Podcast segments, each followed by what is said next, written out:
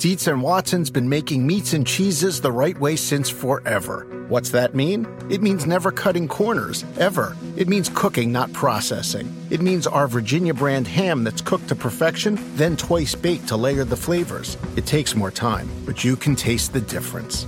We come to work every day to do it the right way, even if it's the hard way.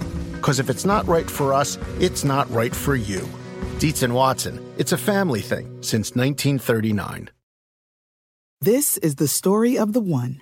As head of maintenance at a concert hall, he knows the show must always go on. That's why he works behind the scenes, ensuring every light is working, the HVAC is humming, and his facility shines. With Grainger's supplies and solutions for every challenge he faces, plus 24 7 customer support, his venue never misses a beat. Call clickgrainger.com or just stop by. Grainger, for the ones who get it done.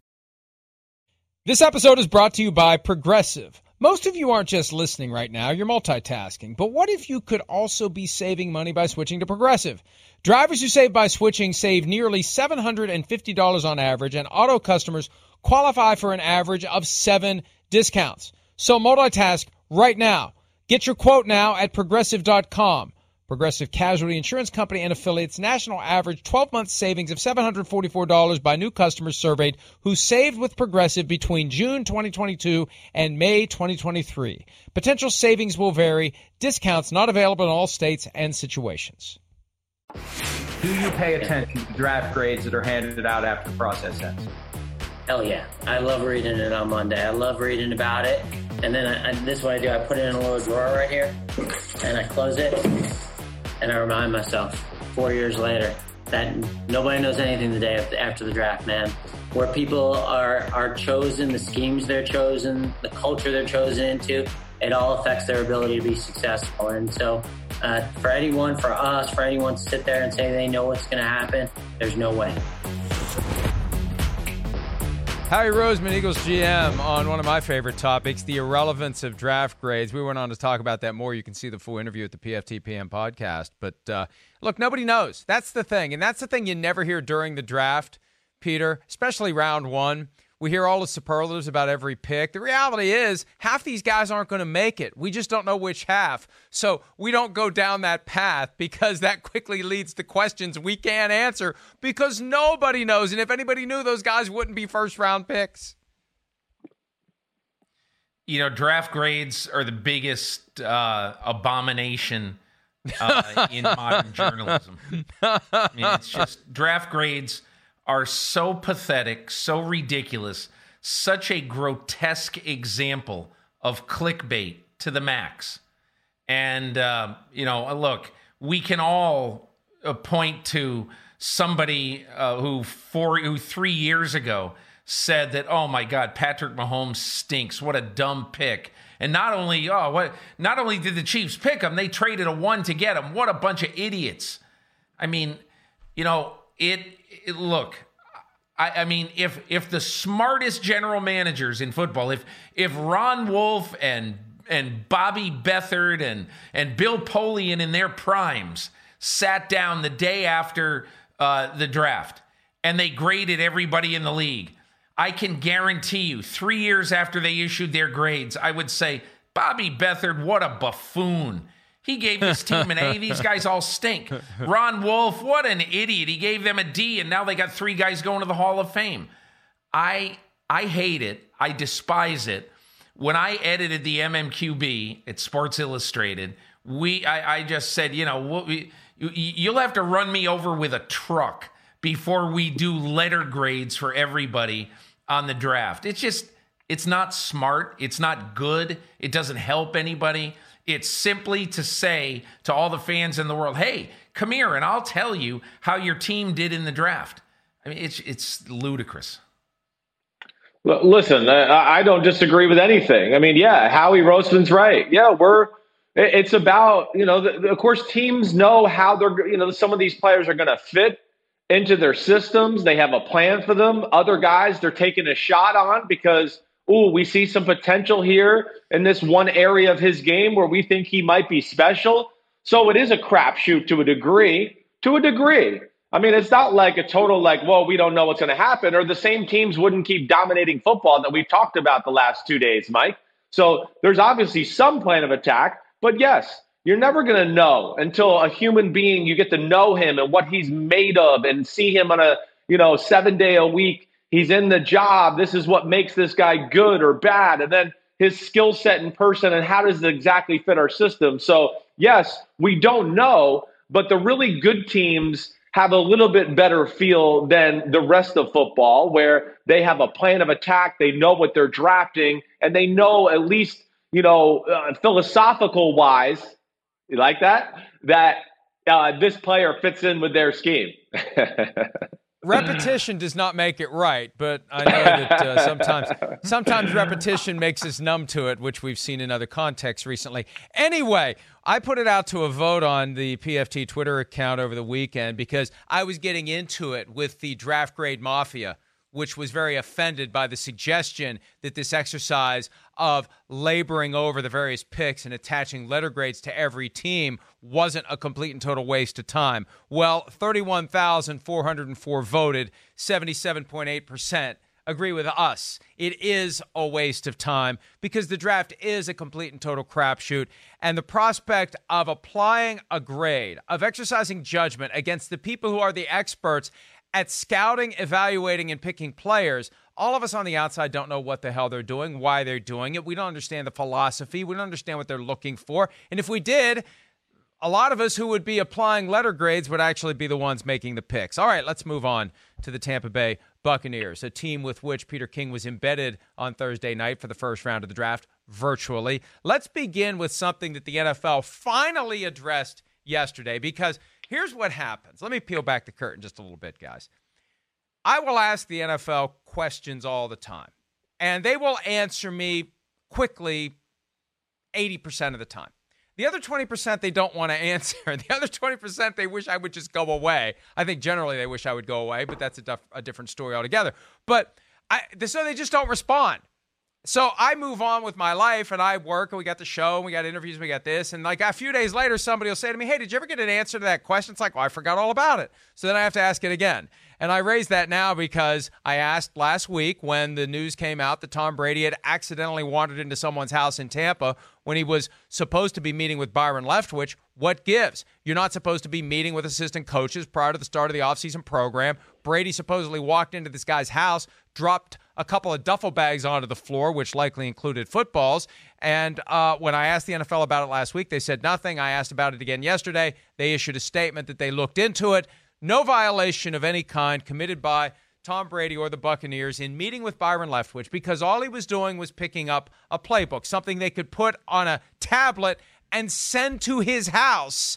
He had to go pick it up directly from Byron Leftwich. That's their story. They stuck to it, and the NFL bought it. And if you if you can't tell, I'm being sarcastic because I think there's a hell of a lot more here that they don't want to delve into because they don't want to disrupt the happy vibe in Tampa Bay uh, that uh, accompanies the arrival of Tom Brady, Peter. Yeah, I mean, you know, by the absolute letter of the law, that such a meeting shouldn't happen. And I don't know what happened in terms of, you know, what each party said. I'm sure the NFL called uh, either Leftwich or Brady or Arians and found out, you know, the the gist of all this. Mike, I mean, to me, this is one of those stories that um, I think I'm not saying it's complicated, but I'm also making the point that you could probably also argue that in the 10 or 12 one hour Zoom chats that uh, that the coach of the Cincinnati Bengals, Zac Taylor, had with Joe Burrow, that they weren't just asking about his background and his hobbies and everything. They're getting stuff done about the Cincinnati Bengals offense. So I've always thought that once April rolls around uh, and, and a guy is property of a new team or whatever, I've always thought that that is exactly like the legal tampering period. More happens than should happen in that legal tampering period. And if they would have uh, sanctioned uh, the Tampa Bay Buccaneers, in in my opinion, and I'm not, I, I, if they had sanctioned the Tampa Bay Buccaneers for this, I think they could have easily opened up a case on every one of the other 31 teams and found something quite similar. Um, I'm not saying everyone, but but and I shouldn't say everyone, but a lot of them they would have found something similar. Well, like, uh, yeah, okay. So I don't buy it. Like, I'm throwing the Al Riveron challenge flag. Okay, I mean, you know, again, uh, Mike, you made the points. Uh, yeah, they could have just, hey, Tom, download this on your iPad. Here's our playbook. Bam. You know, the duffel bags. I think they were footballs. That would be my assessment, just being an ex quarterback and being that way, where I would think he might have gone to Byron Leftwich's house and maybe they were going to have a little bit of a walkthrough and do go through some of the mechanics at the line of scrimmage or even lightly drop back and he throws the ball to Byron Leftwich, which is a play that's going to be instilled in the offense. My big thing is this like, it's a stupid rule. Like, NFL, get the hell out of here with these rules.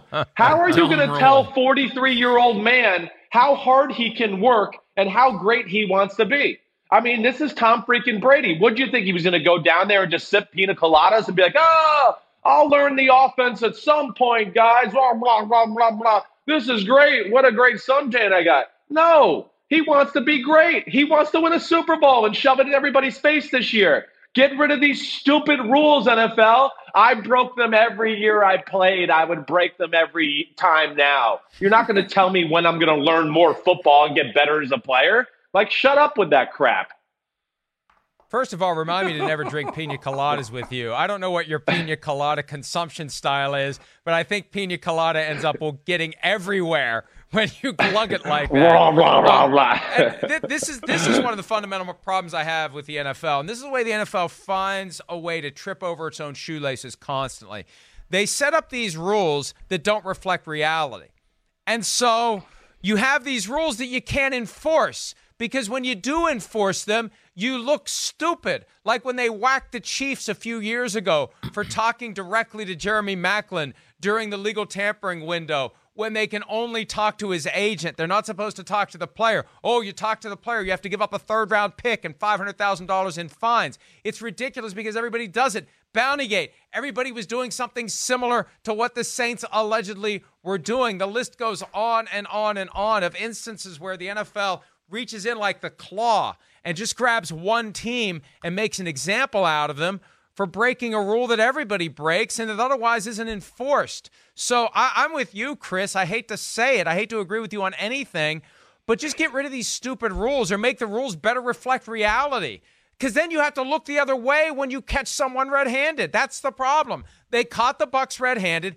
and Chris and Chris and I have been hearing all the rumors about all the stuff that's going on down in Tampa to get hashtag Tommy ready for the season. And this may just be scratching the surface when he accidentally walks into someone else's house and he was going to meet with Byron Leftwich. But, but just if you're not going to enforce the rules, then get rid of them. All right, another important point as it relates to the Buccaneers, Peter, and this came up over the weekend. Sean Payton inadvertently during the draftathon gave Chris and I a topic that we milked uh, until the udder was dry yesterday. Sean Payton's belief that at any given time there are only 10 or 11 relevant teams in the NFL. The others just simply don't have a realistic shot at winning the Super Bowl. The 10 or 11 relevant teams are the ones you have to worry about when they're on your calendar. Does the presence of Tom Brady with the Tampa Bay Buccaneers, and we can throw Gronk on top of that too now, but mainly Brady. Does that take the Buccaneers and move them from the category of irrelevant team to relevant team? Peter, your thoughts? Absolutely, unequivocally, yes. And it's relevant both in terms of marketing and fandom and all that, and also on the field. We've talked about this before on this show, Mike and that is that the Tampa Bay Buccaneers last December were on a four game winning streak and had two home games left against Houston and Atlanta. I would argue that absolutely unequivocally they should have finished 9 and 7.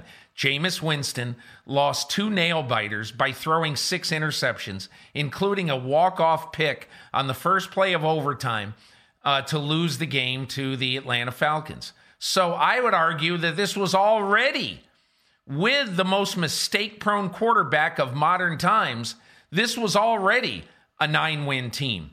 And so to think that Tom Brady can't get him to 10 or 11 with the addition of Rob Gronkowski, whatever they get from him, with a young and growing defense, uh, I I mean, how can they not be one of the most relevant teams in football?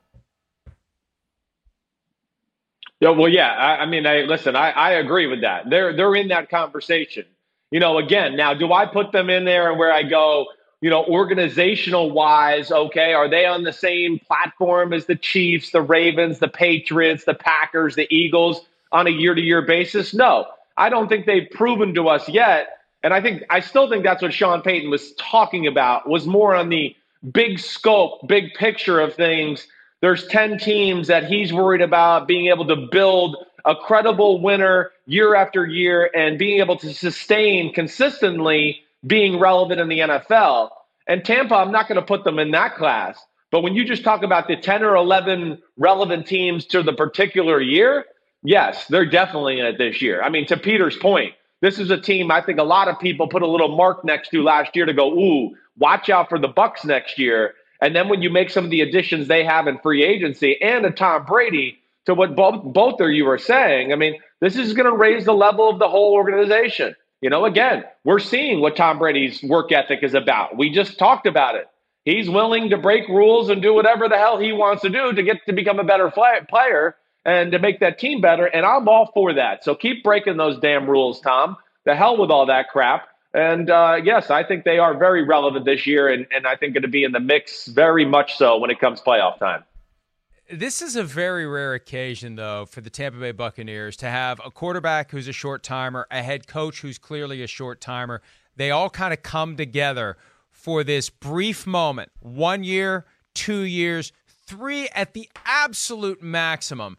And then on the horizon, major changes for the Buccaneers organization coming. But hey, it's better than what they've been pretty much every year since 2002 when they won the Super Bowl. So they'll take it. It'll fill the stadium once we're allowed to have fans in the stadium. It'll sell jerseys. It'll win games. And it makes the Tampa Bay Buccaneers, for now, extremely relevant. And look, with every NFL season being a one year at a time proposition, you know, yeah, you'd rather be a team that contends each and every year, but when you don't contend each and every year, if it falls into your lap for one year, you take it. It's kind of like it's it's not entirely the same, but it's similar to what the Vikings had with Brett Favre for a season.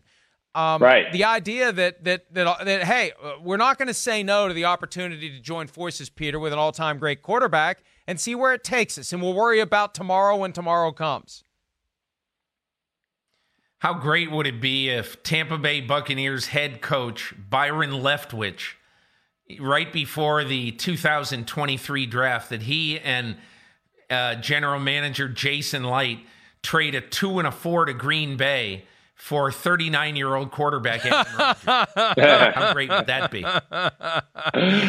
that would be amazing. Like I like it. Just just uh, time it out over the next 15 or 20 years catch every great quarterback on the tail end of his career for a couple of seasons and then just move on to the next one. I kind of like it. We need to move on.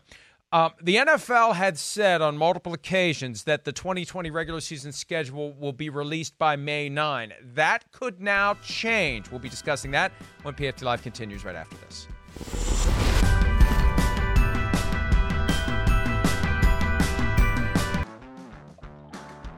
Surprising story from Sports Business Daily that came out yesterday afternoon. The NFL has insisted that the regular season schedule, which usually is issued before the draft, would be out no later than Saturday, May 9. The networks were bracing for it to land on Thursday, May the 7. Now that the draft is over, which consumes so much focus from the front office, from the commissioner, etc. Now that the draft is done, the commissioner is giving it a fresh look, guys, because there are factions in the league office and also people within the ticket industry, specifically the resellers, who are saying, hang on a second. We can't schedule these games because once we start selling and reselling tickets, we put ourselves into a potential mess if there aren't fans and we don't know when games are going to be able to be played. And maybe we just need a few more weeks to have a better understanding of where everything is going to be come September. So all of a sudden, there's a debate and there's a delay and there's a possibility that we will not have a schedule by May 9. That is now up in the air. But, you know, for a league that has managed to avoid significant, tangible negative impacts of the coronavirus pandemic, this one could be the biggest one. Yeah, the offseason programs aren't going to happen, but okay. But but this delaying the schedule deeper into May and who knows how long after that, that really to me is a sign that this situation has gotten the NFL's attention, Peter, and maybe they want to do some more planning for contingencies before they actually pull the sheet off of the schedule.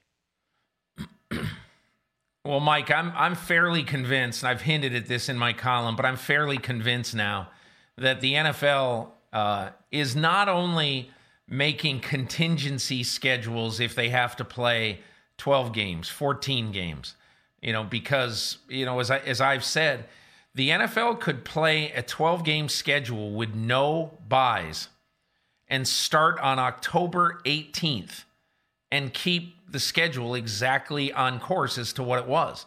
But I believe the NFL is doing something else. I believe that they are also creating a schedule that that could start later, that could start let's say 4 weeks later and then could push the Super Bowl 3 or 4 weeks later depending on wh- if they have a bye and all that. And I think that's the one thing we should be focused on the fact that if the NFL is determined to play a 16 game schedule, there's no reason why they can't play the Super Bowl at the end of February instead of at the beginning of February. Yeah, it's very interesting. You know, first off, I don't know how you, you know, I, I agree. I mean, with the NFL here, you, you got to delay the schedule release. You, you can't set out anything concrete right now as the end of April you know, again, there's just too much unknown in our world right now and what's going on with this virus and where it's going to go. And all those other issues have to be ironed out before I think you can start worrying about, you know, the particular details of an NFL schedule. And, you know, I can't imagine. It seems like we're going to have to get through the month of May at least here to have a little bit better picture of which way our culture and civilization, just in general, is going to go here throughout the summer into the early fall. So, uh, you know, again, I, I, know, and, you know, I know, Mike, we've been privy to information. And of course, Peter is too, because Peter knows everybody. But the NFL is coming up with a lot of different contingency plans. And I'll go again to the, to, you know, something I've been saying. I just don't think, you know, and the evidence again this weekend, I don't think as many NFL people are as concerned with this virus as the rest of the world. We just saw football players I know want to just play football. They don't care. And I understand that. I said that to Mike before. If I was 26 years old, uh, back in my prime, I'd have been sitting there going, oh, well, I'm not worried about this COVID 19. I just want to play football. I'll stay away from my mom and my dad and my grandma and grandpa so I won't get them sick or do anything like that. But I want to play football. And I think there is an overwhelming calling for that throughout the NFL, even with coaches in the front office. You know, so I'm just interested to see where it goes, but I totally understand them delaying the schedule release with the, the unknowns of the world right now. The key is coming up with a clear strategy for who gets tested, how often they get tested, where they go when the workday ends, where they can potentially be re-exposed right. or exposed for the first time, and then test them again. The testing is going to be the key. And this is a point that DeMaurice Smith, the NFLPA executive director, makes very, very astutely. And I think so far it has been overlooked by fans and by the media. The idea, and this was uh, mentioned by Dr. Anthony Fauci in comments to the New York Times without widespread testing, it's not going to work. And you can't have sports hog all the testing. Right now, we continue to be, and this is one of the things that is the most mind boggling to me about the entire pandemic. Mind boggling. We continue to not have enough tests. So, how can you, Peter, how can you have all of the testing that the NFL would need of all the players, all the coaches, all the trainers, anybody who walks into that petri dish that is a locker room? How can you have testing for them as often as you need it when the general public doesn't have access to it? That is, to me, the biggest impediment to getting the football season on track. And until they solve that, it's going to be hard to implement any of these plans. I've been saying exactly that for the last week or 10 days. The only way the NFL can play the games, the only way that that uh, the NFLPA will allow the membership to play games is if they do enough testing so that they know whether every person who sets foot on a field, whether there are fans there or not, every person who sets foot on a field, medical people, players, coaches, staff, whatever it takes. And Mike, let's just say that there are, uh, you know, 200 people in an organization that would be necessary to the functioning of an organization to play a game. Let's just, I'm inventing that. I don't know what it is. It might be 150, but let's just say it's 200. You're going to have to test those people at least twice a week. Okay. And you're going to have to get the test back same day, obviously. So if you testing those guys and doing it every week, then that means that each team in the NFL is taking up uh, 400 tests per week on average. Okay. And then if you multiply that times 32 teams, basically, then what you're getting is a monstrous number of tests. And the NFL is going to have to answer to the people who say, hey, wait a second. States can't get enough tests. We can't get enough tests. These people can't get enough tests. And the only way the NFL will be able to do it, Mike, I believe, is if Donald Trump or who, whoever is going to be in charge of this, Anthony Fauci, says, okay, we give you special dispensation, all right, to go out independently and purchase from some lab in China, whatever it is, uh, 50,000 tests to use during the season so that every NFL team will be able to play games. And I don't know, 50 or 100,000. That is the only way it can happen. And if they can't get that dispensation, I don't know what the NFL is going to do. Yeah, and D. Smith is the only one within the NFL bubble that has articulated that thought. And it could be that others have not because they don't like where that trail of logic ultimately leads because it is going to take something Herculean like that. And there's still going to be a glaring disparity between the NFL and the rest of the public that desperately needs the testing as well. All right. On a happier note, Peter King spoke with Bengals coach Zac Taylor yesterday, and Zac Taylor said something very interesting about rookie Joe Burrow, the first overall pick in the draft. We'll hear that next on PFT Live.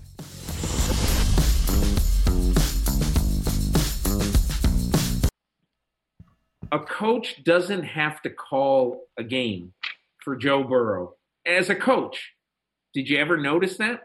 I think sometimes just just I know when I was a player, I wasn't good enough to play in the NFL. It's always resonated with me. I didn't like throwing a, a quick throw that didn't get me into a rhythm. I need to to really let my arm go a little bit. And so um, it's fascinating for you to pick up on that. You know, some some quarterbacks need need one of those throws where complete or incomplete, they're pushing the ball down the field and um, they feel like they're really using their their their uh, their upper body a little bit and and just kind of getting into the throw early instead of just guiding those little flare routes in the backfield and some of that kind of stuff. So everybody's different. Maybe maybe that was different for me, but I feel like Joe's probably the same way. You know, he wants to actually make a difficult throw early in that game instead of just guiding the ball and trying to start three for three. Yeah. What mentally about Joe Burrow attracted you to him? He's got an I've said this, he's got an earned confidence. Yeah, you know, it's amazing. I spoke to Joe Burrow last week, and Peter, I, I asked him kind of a very simple, like, you know, does part of you kind of wish you weren't going to be the number one overall pick, that you'd come into the NFL with lower expectations, you could develop off radar, you're not carrying around this weight and this burden? He said, no, this is what you want. This is what I mean. And it just oozes that confidence that Zac Taylor's talking about. And when a guy's got it, he's got it and everyone notices it. I noticed it, they've noticed it, you've noticed it, and I think it bodes well for the Bengals.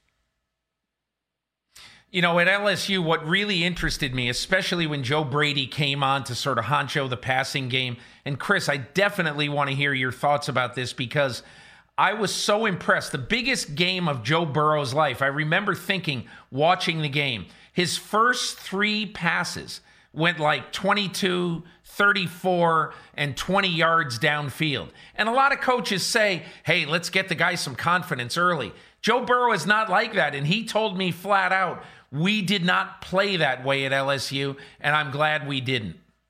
Yeah, well, it's interesting. Listen, I think, you know, Zac Taylor made a lot of good points you know, and there is something to coming out and getting some completions and feeling like, oh, okay, here I'm in a good rhythm. It's like a basketball player seeing the ball go through the net a few times. You go, oh, I'm hot. Here we go. Even if they were three foot jump shots. So I do think there is uh, some certain positives about that and maybe finding short completions. Now, at the same time, okay, you don't want to be so uh, boxed into that corner to where game after game after game, you start to start games off with short completions, and all of a sudden you start to realize, man, I'm throwing you know some balls into some really tight windows just to get three and four yard gains. That's dangerous too. So there is a little balance here, and I think for a quarterback, what the main thing is, you don't care if it's a short throw or a long throw, as long as you feel like, hey, coach, can you dial up a play where there's going to be some separation to where I can see a guy? I don't care if he's 25 yards down the field or five yards down the field. Is he just going to be open to where I'm going to be able to make a nice, normal, rhythmic type throw and you know not have to make the most perfect throw to start a football game? It's one of the things I love about Joe Burrow, Peter. You know he is very aggressive mindset at all times, and he's certainly not gun shy. And when he flips the field he is not looking for three and four yard completions. He is looking to strike down the field uh, to one of his receivers. And yes, there's a there's a balance to that. I know in Tampa with Jon Gruden, we got into early in the game sometimes so many three step drops and quick throws that teams played for it, and then teams started pa- stop pass rushing because they st- started to say, well, Gruden and Chris Simms, they're just going to throw us three step drop drop back pass. We're not going to ever get there anyway, so let's just put our hands up and I was throwing balls and getting them batted down and trying to make sidearm throws for three yard gains. And I was like, woo, you know, and there is something when you start to do that too much to where you start to go, hey, we got to back them off a little bit here and give our offense a chance by doing something aggressive. And, you know, you're not going to have any of those issues with Joe Burrow. He ain't afraid to come out firing. And see, I think that's the key point. You ultimately want the defense every given week to have no idea how you're exactly. going to come out and to have to defend against everything. And maybe some weeks it's better to take the three yard that's there because they're ready for the aggressive down the field throw. But but I think when you have that that wide open uh, selection, then then you avoid a situation where they know oh they're just going to come out and throw the ball down the field, or they're going to throw it short, or they're going to throw it intermediate, or whatever it is. You don't want to be predictable. All right, let's take a break. We are going to draft when we return our most intriguing picks from the 2020 NFL Draft. We'll do that right after this on PFT Live.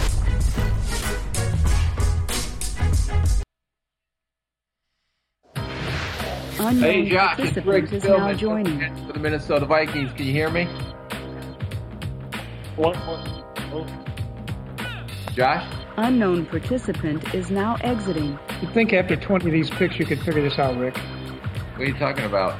Just wait till the little computer says he's in the room, and then. Mike Zimmer, Vikings coach, giving GM Rick Spielman a little bit of the business via Zoom. That's kind of Zimmer's way. Uh, Zimmer, that great stone fireplace cannot hide money. I love that thing. And I don't know how warm or cold it was in Kentucky, but even if it was 85 degrees, you got to have a fire raging in that fireplace, which he did. All right the most intriguing draft picks for 2020. Three man weave. That means we got to have nine names ready to go. Peter gets the trivia question. Peter gets the first pick if he gets it right. Peter, since 2000, four NFL teams have not selected a quarterback in the first round of the draft. Four teams have not taken a quarterback in round one. Name two of those teams New England and. Uh uh, uh-huh. New England and San Francisco. And New Orleans New England, Saints. New Orleans, the Seattle Seahawks, and the Dallas Cowboys have not taken a quarterback in round one since 2000. And I trimmed it down from three. They wanted you to have to name three of the four. Are you kidding me? It's hard enough to think of one. I'm awful at these things anyway. Two. It's hard when that when that clock's ticking, when that red light's on. It's hard to process your thoughts. All right, Chris, you got the first pick. Okay, like full transparency here. I'm sick of talking about Jordan Love. I'm sick of talking about Tua, and I'm sick of talking about Jalen Hurts. I'm not picking them, just so everybody knows. They're not. So you guys can pick them. That's fine. I'm not judging or anything like that. I just know I'm not I've picking been talking, them either.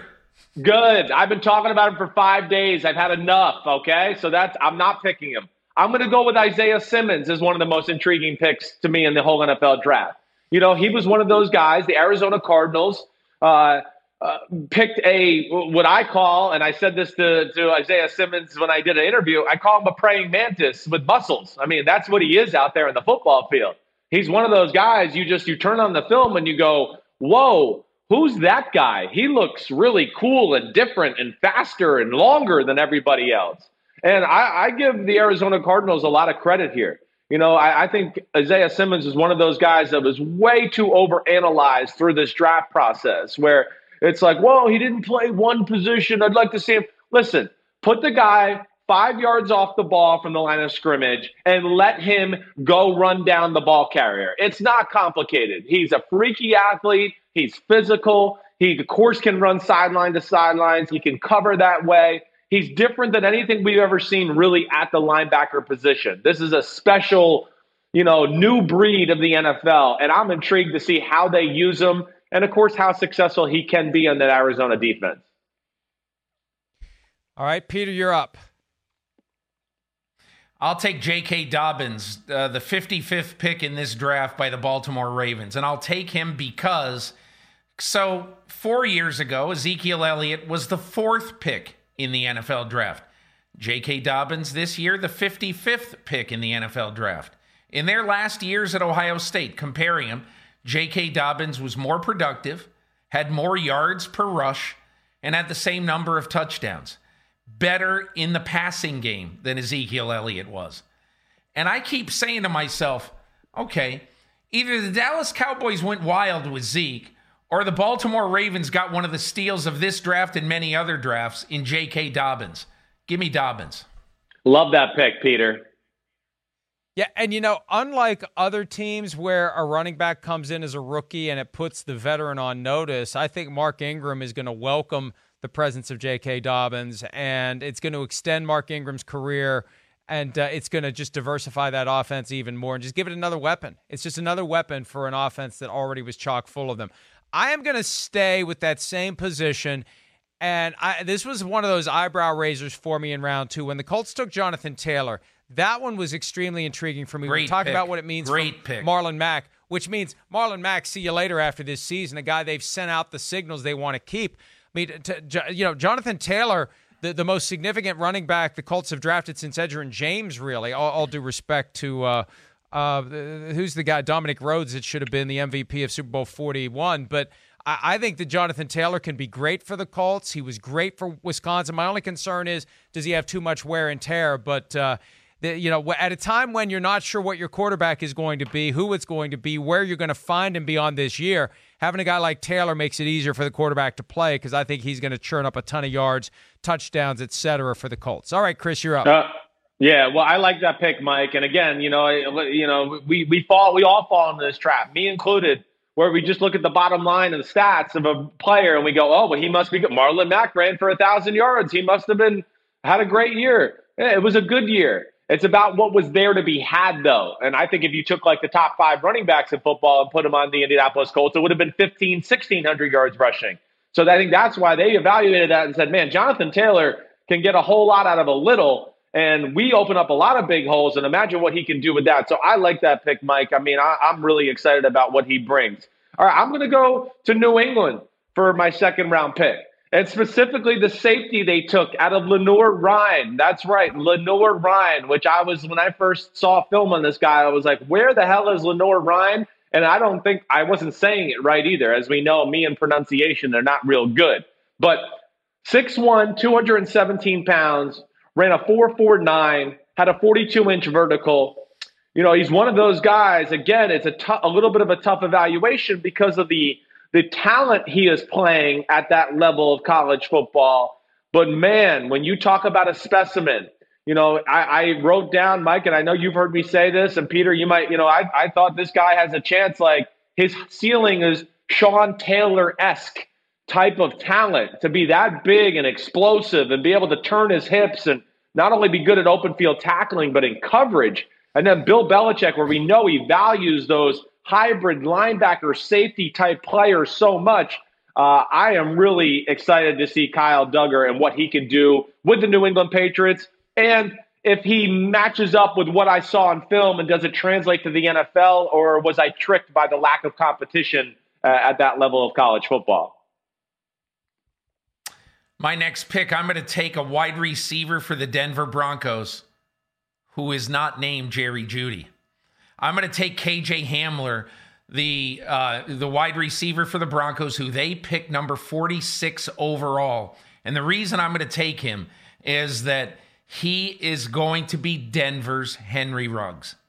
And and John Elway, I think he told me something on Friday night after the second and third rounds. He said, you know, when we were studying all the receivers in this draft because we knew we wanted to get speed, and we're studying the receiver position, and we keep looking at KJ Hamler in that 100-yard kick return he had against Michigan in the 2019 season.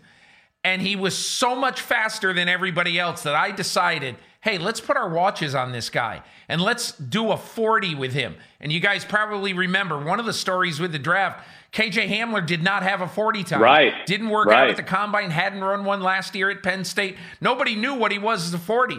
And all Elway said he just runs faster than everybody else. Right. And they did a 40 time in this 100 yard dash, and it was 3.93 seconds. And as Elway's just laughing, and he just says, Look, I know it's from a running start, but he ran 40 yards in 3.93 seconds.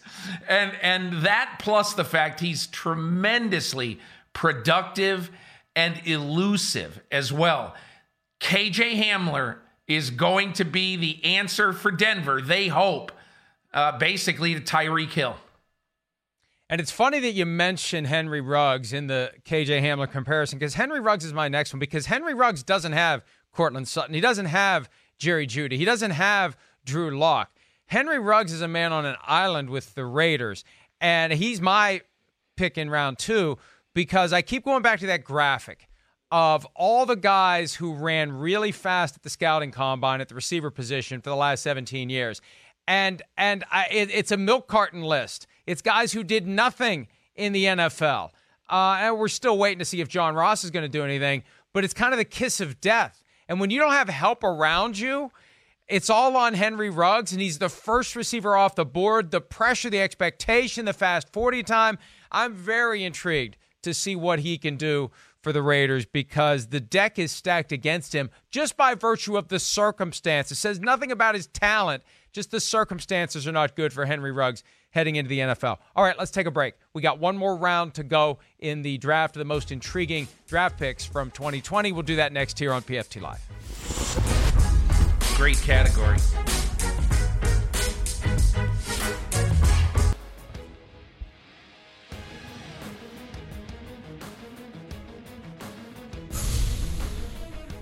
All right, we're going to get right to round three of our draft, the most intriguing draft picks in 2020. Chris Simms, you're on the clock, and it's ticking loudly. Man, I'm, I'm stuck. I'm a little torn in between here. All right, I mean, there's, you there's had the two whole guys, break to make up your I'm mind. Going, you had a whole commercial okay. break to make up your mind you know, I wanted to add some flavor here, but I'm going with Chase Claypool, the second round pick for the Pittsburgh Steelers. All right, that's the guy I, am really, I mean, Mike, you know, I've been banging the drum for this guy. I think he was one of the more talented guys in the whole draft. I think he deserved to be more in the top receiver conversation. You know, I, I'm just being in person and seeing Chase Claypool in person the last three years. This is one of the freakiest specimens I've ever seen in my life. I've said it's Brandon Marshall, it's Vincent Jackson except more explosive, you know. And I just look at that mix with him with the Pittsburgh Steelers. I think he could be the literally go to guy, number one dangerous weapon for that offense this year. You know, when you're 238 pounds and you ran a 4 4 flat and a 40 and a half inch vertical, and you got a guy like Big Ben who could throw the deep ball as well as he can. And then, of course, they have other receivers that'll take a little attention off of him. And we know Pittsburgh's a master at you know, drafting wide receivers and having a keen eye, uh, eye for, for that position. I just look at that and would not be shocked if Chase Claypool wasn't the go to number one target. You know, Notre Dame, he was open a lot last year. They had some issues on offense that led to him not getting the ball as much as he should have. His stats, I think, would have blown people out of the water if he was hit more when he was wide open down the field. But I'm really fascinated by this guy. So my third pick is another Golden Domer who catches the ball, and it's Cole Kmet. When that pick was first made, number 43 by the Chicago Bears, the first tight end off the board in this draft, I think everybody across America who knows anything about football said, Can the Chicago Bears please stop drafting and picking up tight ends? How many do they have? And I went and looked, uh, and and at their depth chart, they now have ten. And and obviously they're not all going to go to camp or whatever happens during this season. But the reason I really like this pick is that last year I know that Matt Nagy was so frustrated at the tight end position because his top three tight ends all ended up going on IR. And he said to himself, This will never happen again as long as I'm a head coach. And so he's overdone it at tight end. But now, in getting Cole Kmet, in my opinion, you get a separation guy at tight end with great hands and a guy who, right away, right now, you put two, he loves two tight end formations. Okay. You put Jimmy Graham and Cole Kmet out there, even if it's like third and 13, instead of going four wide, I could see you going two and two because he loves how Cole Kmet can catch the ball in traffic downfield at six six. To me, I think Cole Kmet has a really good chance to be an excellent player in the NFL, and he's going to the right head coach. All right, we're really pinched on time. I don't have a whole lot of uh, of opportunity to discuss this one, but kicker Justin Rohrwasser, the fifth round pick of the New England Patriots, with the controversial tattoo on his arm of the three percenter militia group. I am stunned that that, if it did get through the uh, the filter of Bill Belichick, didn't know about it. I'm assuming he knows about it because he knows about everything. That's been kind of a little back end controversy that continues to linger. And it's not like the Patriots don't have experience with players who had controversial tattoos that may or may not have been evidence in a murder trial. Not that it's going to lead that way with Justin Rohrwasser, obviously, but the idea that that you would even on a kicker, you can find kickers anywhere. The idea that you would roll the dice when you know you have a built-in controversy with this guy, and it's something that's not going to go away. It's going to continue to bubble. It's going to continue to percolate, and we'll see where it goes from here. We got to go. We're going to wrap up this Wednesday edition of PFT Live right after this.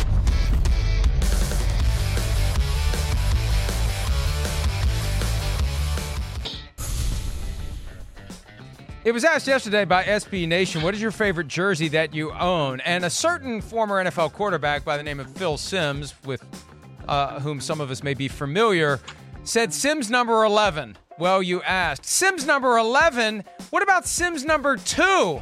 Chris, are you going to stand for that? What's the world coming to? But it's just, you know, the narcissist of Phil Simms right there. It's just all about him. All about. I don't even know if they own a jersey of mine. That's you know. That's so. I don't think they have one. I don't know what else to say. you never gave them one. I, I, I don't know if I've actually. I think my mom has some folded in the closet upstairs, but I have a framed jersey that I have here at the house. But you know, again, when you don't win a Super Bowl or go 22 or 25, they just don't care about your your career that much.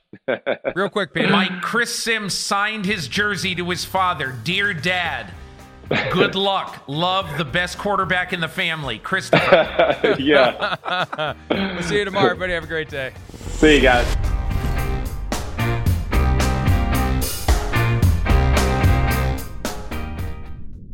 The longest field goal ever attempted is 76 yards. The longest field goal ever missed?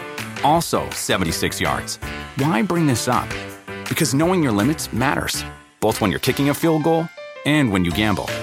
Betting more than you're comfortable with is like trying a 70 yard field goal, it probably won't go well. So set a limit when you gamble and stick to it. Want more helpful tips like this? Go to keepitfunohio.com for games, quizzes, and lots of ways to keep your gambling from getting out of hand.